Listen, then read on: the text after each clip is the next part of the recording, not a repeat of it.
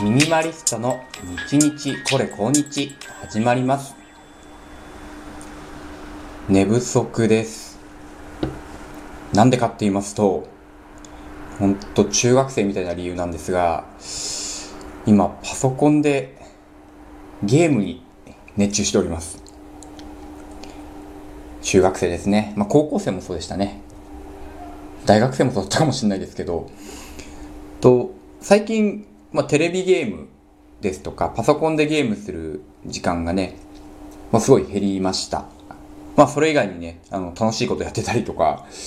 もうなんか自分の生活自体でいろいろあれやこれや試してるのでなかなか画面に向かってこうキーボードを叩くって機会が減っていたんですね。それがですね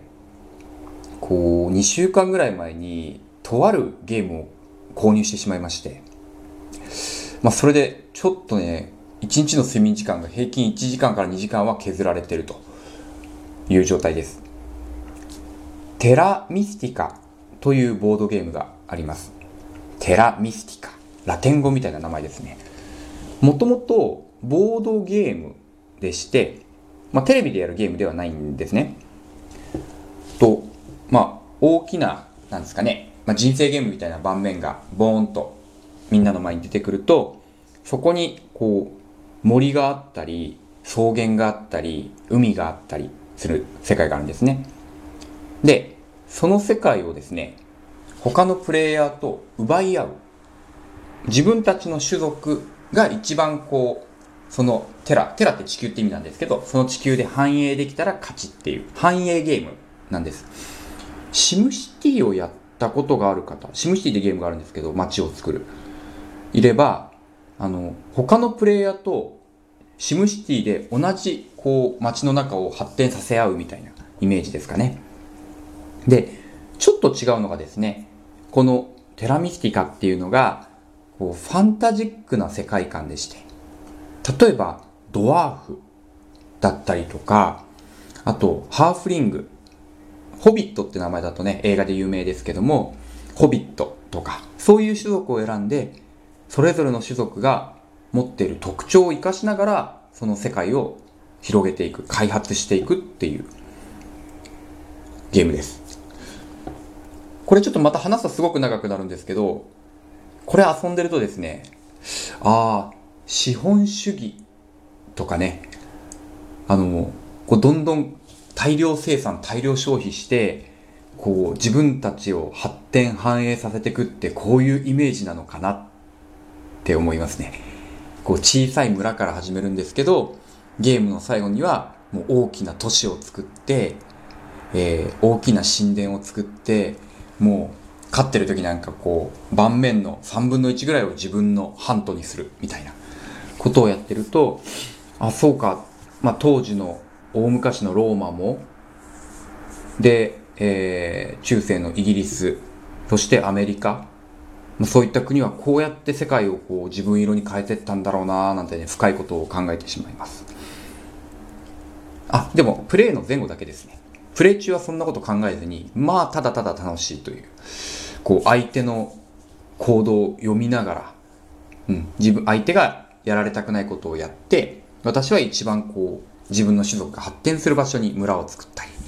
えー、こう、稲をさ、ね、取り込んだりみたいなことをするのが楽しいゲームです。で、これ、はっきり言ってね、地味です。あの、パソコンでも買えるんですが、これパパソコンができるようになったんで買ったんですが、1400円ぐらいのゲームなんですよね。うん。で、アクションもそんなにないし、なんか、え、まあ、絵は綺麗ですけど、まあ、昨今のプレイステーション5みたいにね、もう生きてるみたいな絵みたいなこともありません。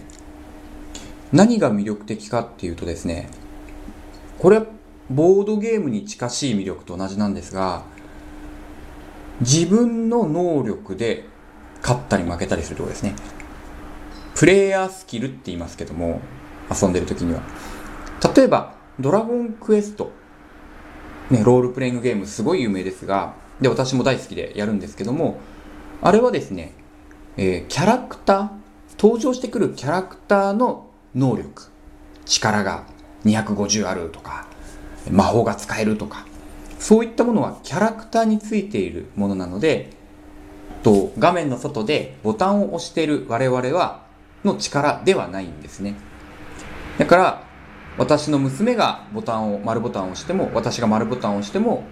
画面のところにいる勇者がスライムを切ったらダメージは何十みたいな。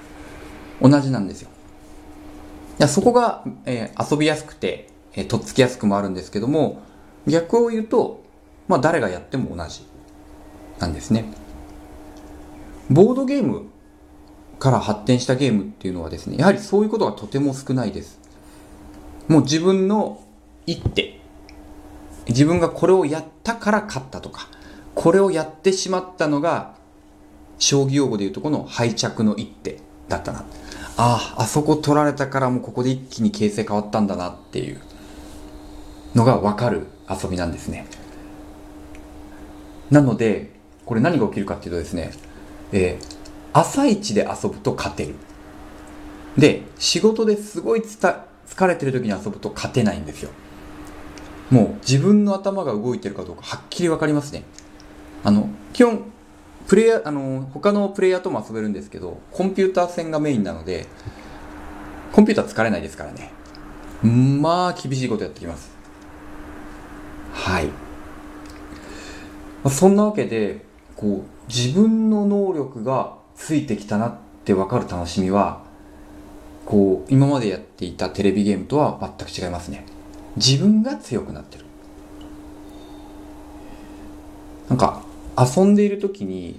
もう野球とかもそうです野球とかスポーツでもそうかもしれないですけど自分にそうこうなんかできるようなことが増えてくるってすごい楽しいと思うんですよね。うん、なので、まあ、ロールプレイングゲームとか他のゲームもやるんですけどなんか自分の力プレイヤースキルが上がるような遊びが私は好きですね。なんかややりがいがあるというか。なんかこれに例えば100時間費やした後にちょっと自分が変わったなっていう画面の中のキャラクターじゃなくてうんというわけでこれ当分遊べそうですねえっ、と過去2週間で36時間遊んだって書いてあるからまあ1日2時間以上遊んでますね 楽しいまあ本当はボードゲームでね友人とこうテーブル囲んで遊ぶのが最強に幸せなんですけどもまあ、単身赴任というのもあり、えー、今はこちらで、ね、自分のスキルを上げていこうと思います。まあ、そんなわけでですね、今日は私の好きなボードゲームからそうキャラクタースキルではなくプレイヤースキルをつける楽しみというところをお話しさせていただきました。皆さんもなんか日々の生活でなんか自分が新しく覚えてるとかなんか新たなスキルを見つけたみたいなこと最近ありましたでしょうか？また教えてください。ミニマリストヨッシーでした。